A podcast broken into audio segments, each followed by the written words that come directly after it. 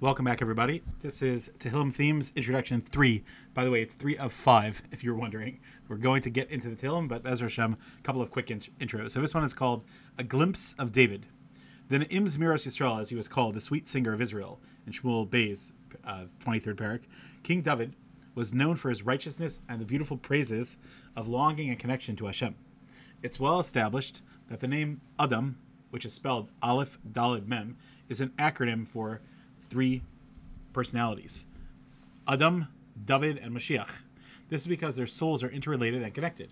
We know that the Melech HaMashiach will emanate from the royal Davidic line. How is David connected to Adam any more than any other great person? Yalkut Shimoni in Bereshis 41 says that Adam was shown all the future generations that would grace earth.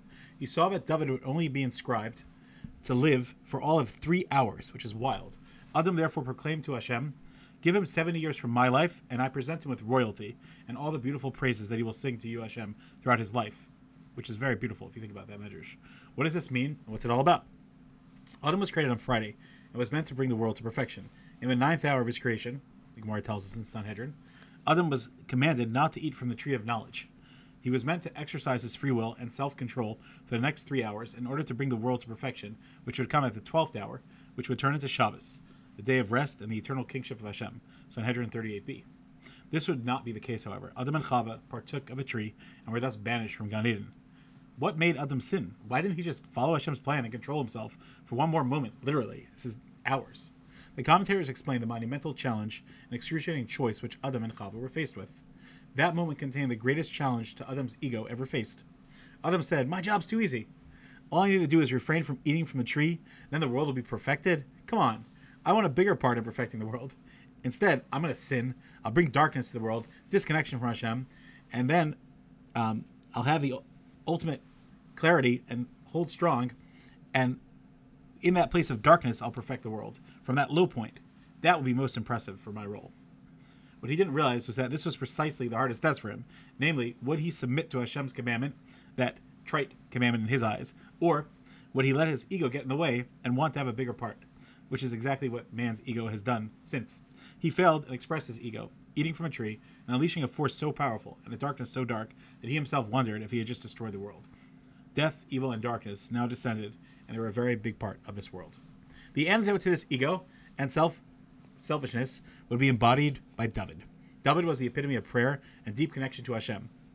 David dedicated his every fiber to attaching to Hashem and desiring to be connected to the will of Hashem. David ordained David's preordained three hours of his lifespan represented, in my opinion, a three-hour struggle of Adam before he sinned. David was given 70 years from Adam as a hope that he would be the one to perfect the world and herald the coming of Mashiach. David was born under the same mazel as Dam, blood, the Gemara tells us, which Esav was born under. Both were reddish in complexion and had flaming lusts and desires. Esav allowed his passions to take over, and therefore his life was one big miserable failure.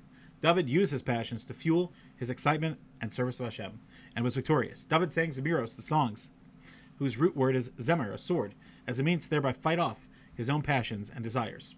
David conquered his traits and became the beloved king of our nation. David was a quintessential king who represented the heart of his people, like Rambam and Malachim 3.6 describes, as we've said.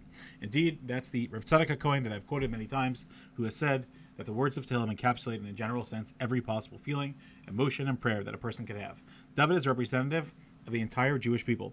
He is the one whose heart and mind were dedicated wholly to Hashem. David inspires us to turn to Hashem with all of our hearts and to help bring the world to perfection through our actions.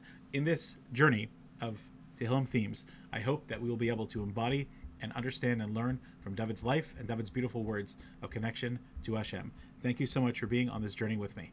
Have a great day.